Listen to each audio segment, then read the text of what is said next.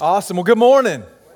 We would love for you, if you've never been to Connect Lunch, to go to Connect Lunch. You can hear a lot about who we are and how we're planning world domination, and you don't want to miss out on that. So, uh, we'd love for you to go. Staff is there. Time for you to ask questions. Some of you may have just started following Jesus. It'd be a great way for you to take a next step. So, just encourage you, just go out in the lobby and you can sign up for that. So, we are in this series called Life Bombs. Man, I just noticed today we have some of our college kids in the room. Come on, yeah. I just had one question. Will, will y'all guys stay? Like, will you not go back? We'd love for you to stay. Okay, yeah, they're like, yes, okay, their parents are going to kill me. Um, hey, so I just have a question for you as you think about this, uh, as we get into this series today. What did you worry about this week? Like, I don't have to ask if you worried about something, do I? What, what is it that you worried about this week? What occupied your mind? What kind of overtook your thoughts? Maybe you woke up thinking about it. Um, maybe you were driving home when you had all that silent, quiet time. And even though there was a podcast on the radio, you just began to think about something. What is it that you worried about this week? You know, worry has this way of running rampant through our lives. Have you noticed that? And this is a little bit about how worry works. How many of you guys, how many of you guys travel? How many men and women, how many of you folks travel? Like a lot of you. Have you noticed there's this great desire and urgency around being sure that you carry your luggage on the plane, that you have a spot in the overhead bin when you get on the plane? Have you noticed this? Like, if you've ever flown, you know that, you know, people will start kind of getting in line with their luggage. They pretend to not see that you're already in line, and they kind of sneak over and get in front of you. And it's not because they think you're going to take their seat, they know their seat's reserved. Their biggest fear is not that the plane is going down. Their biggest fear is that their carry on baggage isn't going to have room in the overhead compartment, and they're going to have to check it. And you know what that means? Luggage goes into the belly of the beast. It goes down under, and who knows what can happen. And here's how our minds work when it comes to fear we, we, we try to get our luggage on, we don't get it on. So we check it. And when we check it, we know what's going to happen. We're going to get to our destination, and it is going to be lost. And it's going to be lost. We're going to have to look for it. It's going to make us late for our meeting. And if we're late for our meeting, guess what? Our boss is not happy. And if our boss is not happy, then we're going to lose our job. And then when we lose our job, guess what happens? You can't pay for your house, so you're going to lose your house. And then you, you lose your house, you're going to lose your family because what family wants to say with some loser who can't keep a house, right? I mean, come on. And so you've gone from worrying about just this simple thing of checking your luggage to all of a sudden you are lonely and homeless. And there's no basis in reality. You know how many bags actually get misplaced a year? 0.6%. Less than one in a thousand. And of course, some of you are thinking, I'm the one. No, you aren't. And this is the way worry works it has just this ability to, to slowly take over our thoughts, to silently distract us, and to step by step steal our joy. We live in a culture of fear, don't we? We live in a climate of fear. I stumbled on this, uh, this picture about climate change. Stop climate change before it changes you. You're going to turn into a fish or whatever this is with the eye in the middle of your forehead. Now, I'm not, this is not a political statement on climate change. What I'm saying is this, is this really what's going to happen, right? We live in a culture in a climate of fear. Like, just, just watch the news. We live in a climate of fear. Man, we sell things based on fear. We want to vote based on fear. Everywhere you turn, watch this. Even in our own building, there's antibacterial hand soap because we are afraid of catching a germ. Like, how many of you, when you grew up, you had the five second rule, right? You dropped something on the ground, you ate it, right? Listen, we'd be in the bathroom and drop something, I'd just pick it up and eat it like it didn't matter. Like, that's not true. I was just kidding there. But, you know, we live in this culture and this climate of fear. Now, now I'm, not trying to, I'm not trying to minimize fear, right? I'm just trying to prioritize freedom. Let's don't minimize fear. But, and the reality is, some fear can be good. Some fear is good. Some fear can protect you. So, for instance, if you found this in your garage like I did, notice this yeah, that's massive. Some of you came look at that, right? This massive copperhead. It's got really, really sharp teeth, and it is really long. It was like 17 feet long, curled up in my garage, so I had to call my wife to come get it. It was terrible. You know, and some of you, even now, your skin's crawling, your palms are sweating because of a picture on a screen, like we live. Some things it's, it's good to be afraid of. Sometimes it's good for us to just realize that, oh, wow, that's going to keep me safe. But, but predominantly, that's not, that's not the kind of fear, not the kind of anxiety that we have. You know, in the Bible, the number one command is not love God. You'd think that'd be first, right? It's not, it's not love people. The number one command is do not fear.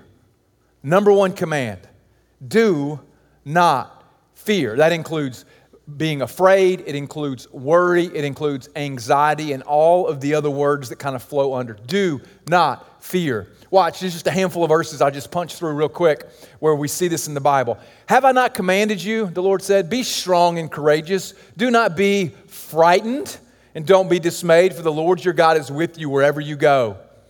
Peace I leave with you. My peace I give to you. Not as the world gives, do I give to you. Let not your hearts be troubled, neither let them be, let's say this together, afraid. Even though I walk through the valley of the shadow of death, I will fear no evil, for you are with me. Your rod and staff, they comfort me. The Lord is my light and my salvation. Whom shall I fear? The Lord is the stronghold of my life. Of whom shall I be afraid? You didn't receive the spirit of slavery to fall back into fear, but you have received the spirit of adoption as sons, by whom we cry, Abba, Father. And God does not want us to be afraid. Here's the thing about fear Fear drives our behavior and it detonates our dreams. Fear drives our behavior. It, it tells us and determines what steps we'll take, what job we'll take, what relationship we'll go into, how we'll view the world, and it detonates the dreams that God has for our lives. Like, how, can, how can we dismantle fear this morning? Some of you are bogged down in some significant anxiety and fear. For some of you, it's just a low level nagging, like the hum of a radio that's turned way too low and you barely hear it, but it's holding you back. and It's keeping you prisoner from the joy that God has for you. How can we dismantle fear in a climate and a culture of fear? So let's look at what Jesus has to say about that. We're going to be in the Bible in Matthew chapter 6 today. Matthew chapter 6. Um, and I'm going to just read through this whole passage. Now, this is from what's called the Sermon on the Mount. And what Jesus is doing here is Jesus is kind of helping us to recalibrate and recapture a new way of seeing the world. And so he goes through a lot of different categories of life. And then he comes to this thing around anxiety and worry. And he says, Don't do that. And so, what I want to do is, I want to read through the whole thing so you know where it lands, so you'll understand that this is not just some trite cliche that Jesus is trying to give to us, but actually some practical, powerful tools that will help us in our quest for freedom. So, let's just start out in verse 25, Matthew chapter 6, verse 25. Jesus is reading. If you have a if you have a Bible that has red letters in it, this is all in red because red is the words that Jesus physically spoke. It says, "Therefore I tell you, don't be anxious about your life, what you will eat or what you'll drink, or about your body, what you're going to put on. Is not life more than food and the body more than clothing? Look at the birds of the air. They neither sow nor reap or gather into barns, and yet your heavenly Father feeds them. Aren't you of more value than they are?" And which of you, being anxious, can add a single hour to his span of life? And why are you anxious about clothing? Consider the lilies of the field. They neither toil or spin, yet I tell you, even Solomon in all his glory was not dressed like one of these. But if God so clothes the grass of the field, which today is alive, tomorrow is thrown in the oven, won't he clothe you, O you of little faith? Therefore, don't be anxious, saying, What shall we eat? And what shall we drink? And what shall we wear? For the Gentiles seek after these things, and your heavenly Father knows that you need them all. But seek first the kingdom of God and his righteousness, and all these things will be added to you. Therefore, don't be anxious about tomorrow, for tomorrow will be anxious for itself. Sufficient for the day is its own trouble. So, so, so if, if you started out in verse 25 and he said, Don't be anxious, it sounds a little bit like, Don't worry, be happy. It sounds a little bit like it's got no teeth and no power. So that's why I wanted us to be sure we took a look at verse 34. When Jesus says, Don't be anxious, for tomorrow will be anxious for itself. Sufficient for the day is its own trouble. What's he saying here? There is trouble, right? There will be trouble. There will be things that are hard, there will be things that hurt, and he wants to help. And for some people, you go through such a high level of anxiety, I would never want to minimize it. I understand that you sometimes don't know how you're going to get out of bed. Like sometimes you feel so afraid of going into a crowd of people because you're just afraid for some unknown reason you can't identify and you can't pinpoint or articulate that something so devastating is going to happen to you. And for some people, maybe it's not quite on that level. So I don't want to minimize fear again. I just want to prioritize freedom. God knew we'd be afraid. That's why He said, don't fear. That's why He brought the solutions to anxiety. And for some people, maybe it means professional help. Maybe you need to go to somebody who can really understand more about the reasons why you're anxious and what started it and how it happened. But here's what Jesus is doing He's not trying to minimize your fear, He's not trying to say, hey, get over it. He's not just trying to say, that's dumb. What he's trying to do is to provide some solutions and a framework for us to see what fear is like. Now, he starts out in verse 25 when he says, I tell you, don't be anxious about your life, what you're going to eat, drink, and what you're going to put on. So, so when he says don't be anxious about your life, uh, let's just unpack this word anxious for just a minute. So what does it what is it what does it actually mean? You know, the first aspect of this word for anxious means meditation. It's what I it's what I set my mind on. It's what I think about. It's the thoughts that occupy my brain. Does anybody have conversations in your head? Right? Have conversations that happen here, that's meditation. Like you think, I've never meditated in my life. That sounds like New Age. I don't know what that is. Hey, it's just when you have these thoughts and you're thinking on them, pondering them over and over and over again, just meditating, and they don't go away. Someone described, medit- described uh, anxiety like this as it's like an uninvited guest who won't shut up. it's like an uninvited guest who just keeps talking and talking and talking and talking and talking. And that's what that's the first component. It's, it's in our mind, right? Anxiety starts right here. Second thing, imagination. Imagination. We are the kings of what if scenarios. Am I right? Like you wake up in the morning and say, My head hurts. I must have a brain tumor. Like, I don't know. How did, that, how did those two come together? I have no idea. Right? We are so creative when it comes to what if scenarios. And if this happens, and this small thing turns into this big thing. Like some of you would say that I'm not a creative. I'm not a creative at all. But when it comes to worrying and what if scenarios, you could plan the next ride at Disney World. You're so creative. Man, we have these, this ability to create problems. You know, one guy said this I have a list of problems that I need to solve, and I have another list in my head so that if I solve one, I can just replace it with the one that's in my brain. Because we just worry, and our imagination runs wild, and something small can end into something large, and something large can end into something devastating which the potential of that happening is not probable. So we have this idea what is it? It's meditation, right? And it's imagination. It's when we hold these thoughts in our mind and they run wild. And then the, what it does to us, separation. What it does to us, separation. Part of it literally means to pull apart. You have a divided mind. Have you ever been in a conversation with somebody? And how many people are married in the house? Let me ask you, because I know. Okay, have you ever been in a conversation with your spouse? You asked them a question, they answered it, and you had to ask it again? Does that happen? Is that just me? I guess it's just me. Okay, never mind. Like you ask a question, I'm like, hey, I know you answered this. Why did, why did I have to ask it again? I can hear, and I'm fairly intelligent. I was not listening because my mind was somewhere else. Maybe you've, you've gone home to someone, or maybe you've been out with dinner with someone, and they're like, you're here, but you're not here. You're here physically, but mentally and emotionally, you are checked out. It's a little bit like texting and driving. Like we've been, been, all been told not to text and drive. How many people text and drive? Okay, I got a camera of you. The police are coming for you. But no, right, we, we don't text and drive. And here's why. When I'm texting, I'm not paying to what is most important, am I? I'm paying attention to something that can wait. I'm paying attention to something that is going to cause me to have a wreck, to have some destruction. It's going to cause something to blow up in my life and those around me. That's what testing and driving does, and that's what anxiety does in our life, Jesus is saying. It has this ability to distract us and to get us off focus, and we will live small lives. Watch what he says. Let's go back to that verse real quick. He says, Don't be anxious what you're going to eat, drink, what you're going to wear, put on. Isn't life more than food? Right? Jesus is trying to point out your life is made for more. It's not these small things that we worry about. Now, some of us would may have this tendency to check out when we talk about food and drink because it's like, I'm not worried about what I'm going to eat. I'm just worried about where I'm going to eat. Like that's the biggest worry of my day. And, and but Jesus just wants us to raise the level because he's talking about more than the things that we see that are temporary and right in front of us. Man, he's talking about our lives can shrink to the level of our thoughts, and we got to be careful what we hold on to in our mind because what we hold on to is what controls us.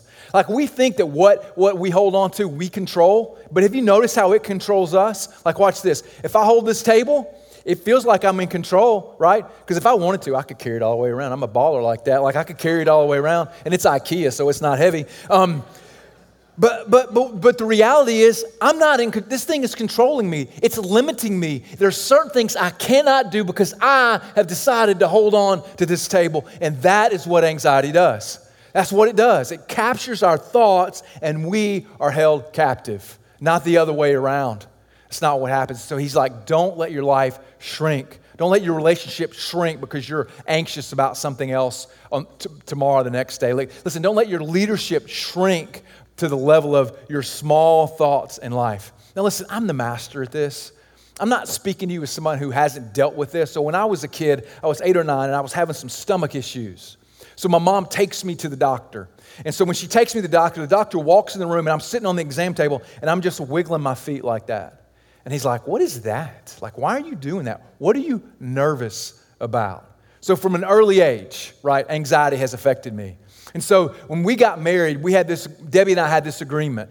I will worry, and she doesn't have to. I am the designated worrier, and I will worry enough for both of us. And so that's kind of how we lived our life. And I can remember worrying about money. Number one thing most people worry about. We all have some level of worry about money. How many people worry about money? How many people are liars? Right? So, so here's the thing the reality is the more money you have, the more you worry about it.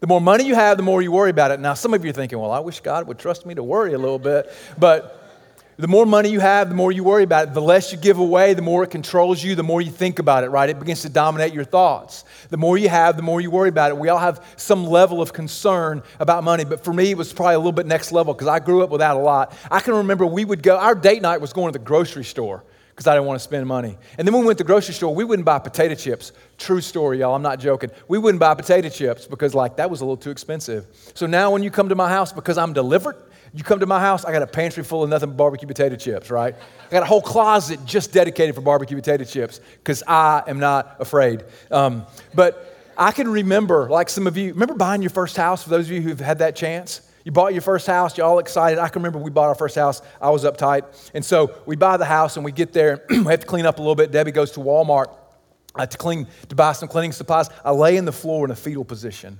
scared to death, worried that I had just ruined my financial future at 23. And some of you are in that same grip of fear and anxiety. And it doesn't feel as acute and painful, but it's it's dominating your thoughts and it's driving your behavior. Anybody worry about their kids? Anybody worry about your kids? Yeah, worry about you. Doesn't matter how old they are, you worry about them. As a matter of fact, the older they get, the more you worry because the, the consequences are so much bigger, aren't they? I've just told my kids, I don't want to talk to you or see you ever again, so I don't have to worry about you. Not true. Not true. But, but think about how we worry about our kids. Like, like, what is up? What is up with bicycle helmets. Like, how many of you had a helmet when you were riding a bike growing up as a kid? Well, it's obvious for some of you, I can tell. But now, I'm not saying we shouldn't wear helmets. My kids wore helmets, but we have helmets. Like, I can remember, you know what a seatbelt was when I was a kid? It was my mom's right arm when she slammed on brakes. like, so I didn't eat the dashboard. Now, I'm all about seatbelts. Like, I wear my seatbelt even if I'm just driving up to the top of the neighborhood. Here's another one. How many of you would rode in the back of a pickup truck on the highway when you were a kid? Right? Yeah, we did that. And now I wouldn't put my dog in the back of my pickup truck to ride the top of the neighborhood. But we worry about kids, and certainly there's some concern we should have. There's some stewardship we should have. But you want, you want a recipe for anxiety? Be a helicopter parent. You want a recipe for a rebellious kid, be a helicopter parent. But we hold on to them, and guess who's in charge at our house? Our kids. And God knows there's so much to be concerned about now. Are they in the right school? Are they taking the right classes? Is it AP? Is it honors? Did they get the right coach? Did they get the right teacher? Are they in the right extracurricular activities? Are they spending their time right? And then when you have social media and you have screen time and there's so much to worry about, and it begins to just drive our behavior. You may say you're not anxious about it, but it is definitely thinking about it, concerned about it. What are they doing? Like, like what about some of you are married, your spouse scares you to death? Like whenever they leave, like, I, I, I hope they don't die. Like, hope nothing bad happens. Now, everybody hopes that. If you don't, let's get you some counseling. But we all, nobody wants to, but it begins to dominate our thoughts that when they leave the house, I'm never going to see them again. And begins to, dom- what about insecurity? Anybody deal with that? Like a little fearful of what other people think of you? Am I dressed right? Am I, do people think I'm a failure? Or I am a failure and I don't want them to know. And we live with insecurity.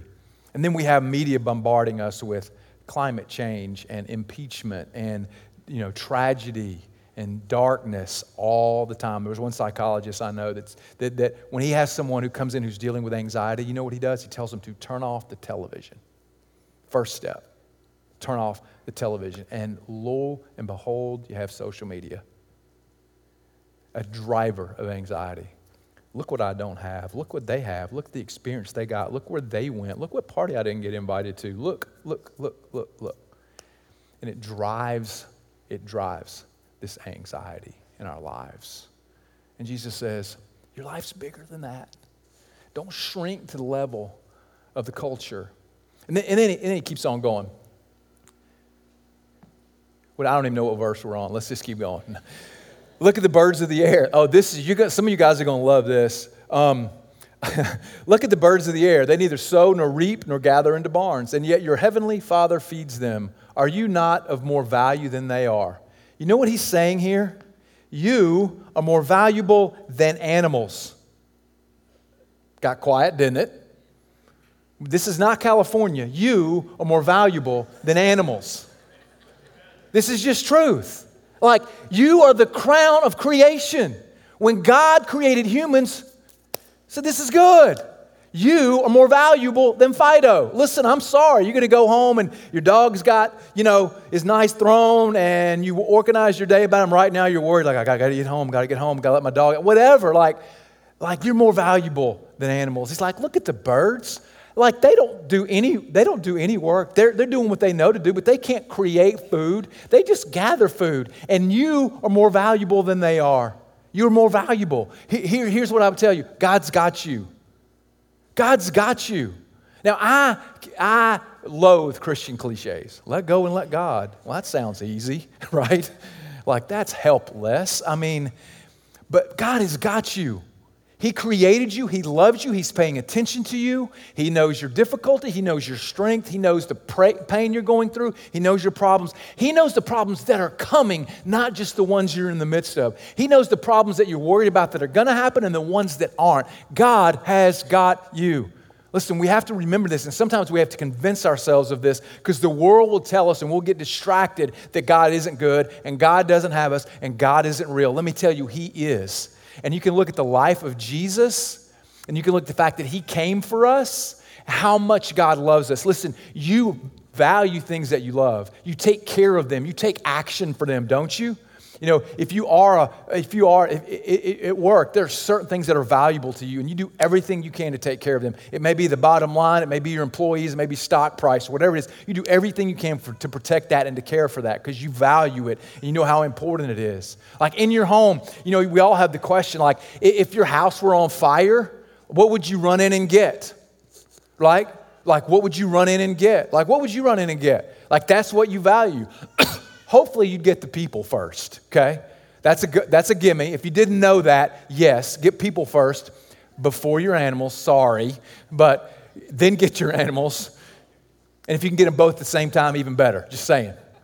But we know we value people, and God came for us. Watch a handful of verses on this idea. God is our refuge and strength. He is a present, not distant, present help in trouble. No weapon that is formed against you shall succeed. Like nothing that is coming after you is going to win. You're going to win. The mountains may depart, the hills be removed, but my steadfast love shall not depart from you. My covenant of peace shall not be removed, says the Lord, who has compassion on you. I can do all things, Tim Tebow wrote this, by the way. I can do all things through him who strengthens me. I am sure that neither death, life, angels, or rulers, things present nor things to come, nor powers, nor height, nor depth, nor anything else in all creation will be able to separate us from the love of God that is in Christ Jesus our Lord. Nothing. This is how much God loves us. God's got you. God's got you. There's this other verse, um, Psalm 112. Psalm 112. And it talks about bad news.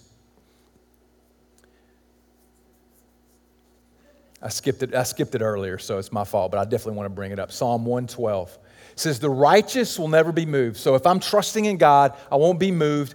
I will, he will he will be remembered forever. He is not afraid of bad news. Anybody afraid of bad news? Like when your phone rings and you recognize the name, do you wonder what's wrong? Right? God loves you so much, He doesn't want you to be afraid of bad news. God does not want you to always be looking over your shoulder. God does not want you thinking that the worst is going to happen because He loves us. God has you. Hey, let's keep going in verse 27. Verse 27. It says, Which of you, by being anxious, can add a single hour to his span of life? Worry doesn't add up, does it? Which of you, by being anxious, can add a single dollar? Which of you, by being anxious, can add a single relationship? Which of you, by being anxious, can add a single win? A single promotion? A single mortgage payment? Like, what is it for you? By worrying about it, what is it going to add to your life? What's it going to add? And Jesus is like, I have got you. Don't let worry overtake you. It doesn't add up. Here's the thing about worry worry doesn't stop death, stops life. Worry doesn't stop death. Now, this is a very encouraging thing to talk about at church. You're going to die. Like, not, a, not, not something I'm hoping for, or for most of you. But the reality is, we're going to die. We can't stop it. You know what worry does? It actually makes it come faster. It makes it come faster. Our health deteriorates. We're distracted. And we miss out on the life that God has for us. Think about what happens when you're worried. You're at home and you're distracted, and you're not there for your family. You're not there for important decisions. Even though you're physically there, you're not emotionally and mentally there, not spiritually there. your family misses out on everything you have to offer. You wake up every day and think, wait, what did we talk about? Like, that happened? I didn't know about it. You're not there. Relationally, you are not there. You know, physically, you know, you know that thing that, that, that feeling of anxiety you have in your stomach? They call it butterflies. Anybody know what that is? Butterflies? Like, I've always wondered why butterflies, because mine feel a lot more like buzzards than butterflies. Man, and we have physical problems. We have acid reflux. We have stress in our necks. We wake up with headaches. We don't sleep well and we end up with stomach problems and kidney problems and heart problems because of anxiety that we're worried and we're focusing and we're letting our mind trap our lives. And it happens to us physically, professionally. Listen, your productivity, percentage points of what it should be because of worry and anxiety. You know, the estimate is billions of dollars lost in productivity at work because of anxiety and stress. I mean, you know, I, I don't know about you, but I, am not that good when I'm all there. Like, and if I'm just working on, a, on three cylinders, man, it's, it's not the best. And when we're distracted and worried and we're not giving our best, your leadership suffers. Think about how much you don't enjoy entertainment. You have tickets to the theater or to a sporting event, bad time to bring it up, I know, but sporting events or maybe to, you know, maybe to a movie and the whole time you're worried, your stomach's churning, you're thinking about a to do list, and your mind is preoccupied. You can't even enjoy life. This is what happens. Worry, man, Jesus just pointing out, worry does not add up. You see, faith is a control issue. It's a control issue. Anxiety is a control issue. It's, it's, it's we want to be in control. Now, now, we are all control freaks to a certain level. It's kind of given us what we have. It's made us successful. It's made us win. It's why we're the room mom for our kids. It's why we want to be the team mom. It's why we are helicopter parents. It's why we want to plan and organize. It's because we like this idea of control. And the most merciful thing God will do for us is let us know we're not. He'll open up our hands, He'll pry something loose to show that, that He's got it, that God's in control you know, in verse, in verse 28, 32, it's kind of long, but I just want us to, let's run back through this so we can get to verse 32. Why are you anxious about clothing? Consider the lilies, those are just flowers, obviously. They don't, they don't work. But Solomon in all his glory wasn't clothed like they were. And if God clothes the grass of the field, which today is alive and tomorrow is thrown in the oven, won't he clothe you? O ye of little faith. Don't be anxious, saying, What are we going to eat? What are we going to drink? What are we going to wear? For the Gentiles, meaning those who don't follow God, they seek after all these things, and your heavenly Father knows that you need them all. God knows, right? God knows your circumstance. He's not comparing what you're worrying and belittling you for worrying. You know, because sometimes you may think, why are you worried about that? Like, that's dumb.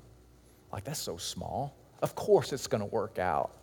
Everything's going to be all right. I think that's another song. And we, we tell people that. And, and one way to approach anxiety is to say, you know what? You got it so good compared to everybody else. Jesus could have said, man, those Galileans, those guys got it bad, y'all. Like, they got no roads, they got no plumbing, they got no crops, there's been a drought. But that's not what Jesus does. There's a way that I could paint a picture, and many of you have experienced this, of life in other parts of the world that are devastating. And that people there would give everything to come here. But guess what? God knows. You don't live there, you live here.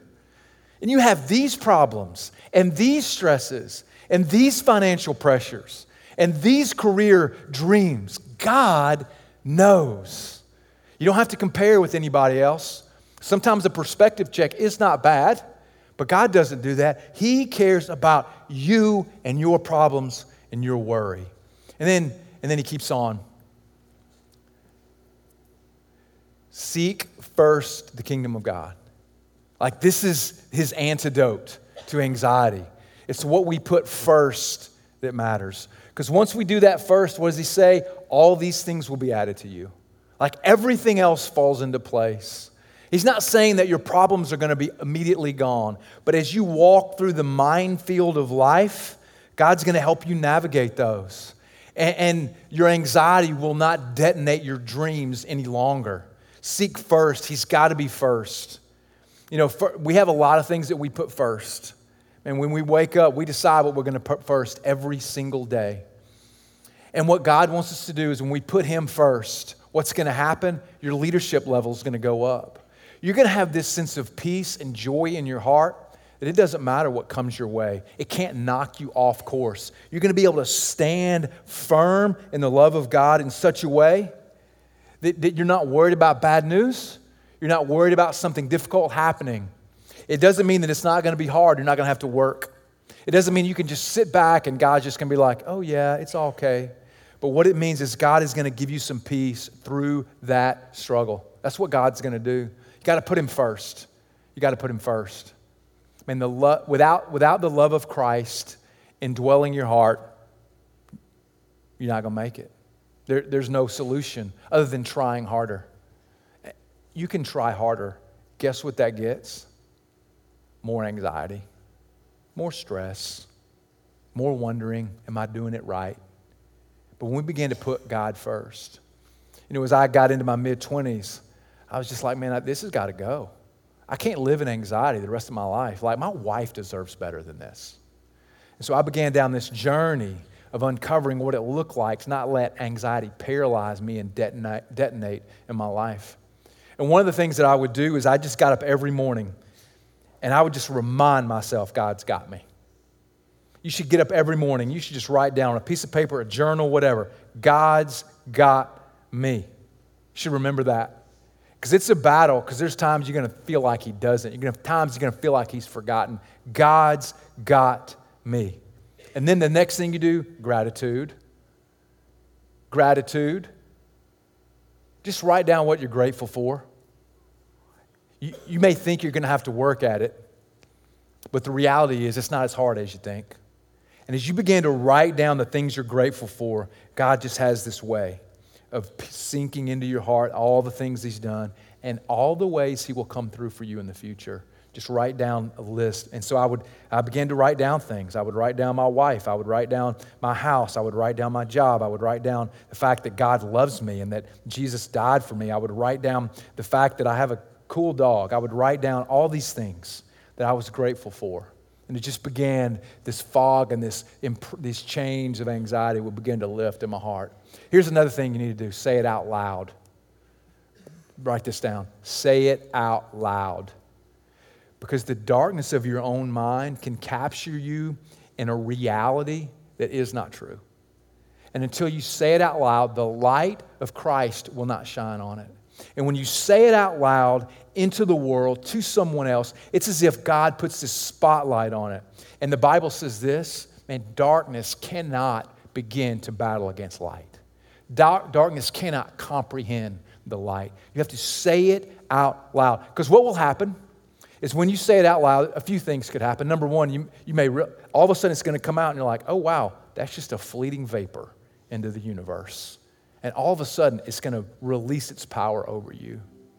And if it is true, if there is something you need to do something about, you have someone with you to hold hands, right? To lock arms and to tackle the problem. Say it out loud to somebody. Say it out loud to somebody. Here's a little trick that I would use. There were times when I couldn't get over some things, and I still remember them. But I would write them down on a little note card. And I would probably cry like this, but I would write it down on a little note card, put it in an envelope. And it's kind of cheesy, but it worked for me. I would write it down, put it on, and put it in a little envelope, and I would just put God over it. And I would just slide it across my desk and put it in a notebook. And that was my way of physically saying, God, you got this. I'm done worrying about it. Now, either you can fix it or not, it's up to you. But I'm not going to let it control me and hold me prisoner any longer. Like, what's holding you back today? What do you need to tell somebody? What is it you need to write down? What's keeping you in darkness? What is the voice that you keep hearing, the conversation you keep having in your mind? Listen, you need to talk to God about what you're talking to yourself about. You need to talk to God about what you're talking to yourself about. And you just stand in the love of Christ. Listen, I just want to read this passage that connects with the song we sang earlier, and we're going we're going to sing it again in First John, John writes these words. John is a man who, you know, we studied this summer. John is a man who, at this point in his life, has been through seeing his best friend Jesus die. He has been martyred. He has been thrown off buildings. He's been boiled in oil. Man, he has withstood everything. Uh, talking about someone who has a reason to fear, and now he's been put in exile as an 80 year old, and he's, he's out alone, and he writes these words. He says, There is no fear in love. But perfect love casts out fear. And this is what the love of God does in our lives. And it casts out fear because his love is perfect. Jesus is perfect. Man, his love is a father to the fatherless. His love is a home to the homeless. His love wraps up the orphan and gives them a place at the table. His love takes our fear and replaces it with joy. That is what the perfect love of God can do. He can do it in your life this morning. This is what God wants to do with your anxiety today. Let's pray together.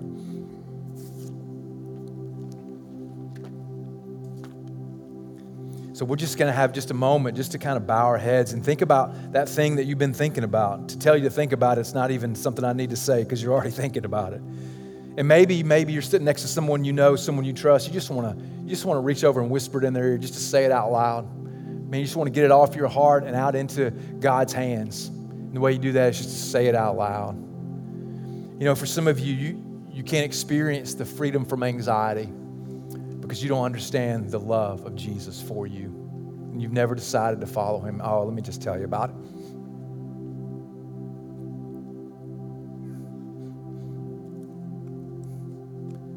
God loved you so much, He sprung into action, sent Jesus, sent Jesus to come to give you a whole heart, to forgive you of your sins, to replace your beauty, to replace beauty with, for ashes. Man, He came to replace anxiety with peace. Man, He came to give you joy in the midst of hopelessness. This is, this is who our God is. And, and, the way that you experience that in your life is just to begin to follow Him, to seek Him first, to actually engage Him, to get to the bottom of God, is what that means. And you just say, Jesus, I believe you came for me, that you died for my sins, and I trust that you will give me a future. Man, when you begin to walk with Jesus, the Bible says you have a new heart, a new creation. That now you have the tools you need to move through anxiety and fear, to not just let fear detonate your dreams any longer. It's a statement of life, it's a conviction of your heart that you're going to be different. God will make you different. This is what grace does. You know, for some, you have just let fear drive your behavior, and everything you do is how you make decisions, it's how you parent, it's about what won't happen. And you've just played the game afraid, and you're living a small life. Today is a day for you to make a declaration. Fear's not going to have that power over you anymore, that you will not be a slave to fear. God, we know that we live in a climate of fear, and there's uh, wolf lurking around every single corner. Seems like some disaster's waiting for us every time we turn on the TV or read the newspaper, God, or read our Twitter feed. And so, God, I just ask today you'd help us to see that and help us to acknowledge the concerns we have. But, Lord, help us to live a life that's more, a life that's bigger, a life that you have for us of purpose, God, of leadership. God, help us to stop living these half lives because we've been half distracted so much of our life, God. I pray for parents here, and that the, the, the time that's been stolen stolen from them because of their fear, that you would restore that. God, at work, that we would step into the fullness of who you've created us to be, God. And we just pray, Lord, that as we go forth into the world, as we see your kingdom come, as we expand your kingdom, God, that you would help us to be able to point people to you in a way of never before because we live differently and we live with the peace of God because of the love of God. And we pray in Jesus' name, amen. You know, what we want to do today is just to make this declaration together, to worship together, to say, God, you got, you got me. God, I believe you today. And God, I want to just place you first today. And I'm not going to let fear control me, that I'm going to stand in the love of Christ. So if you would, let's stand together and let's worship.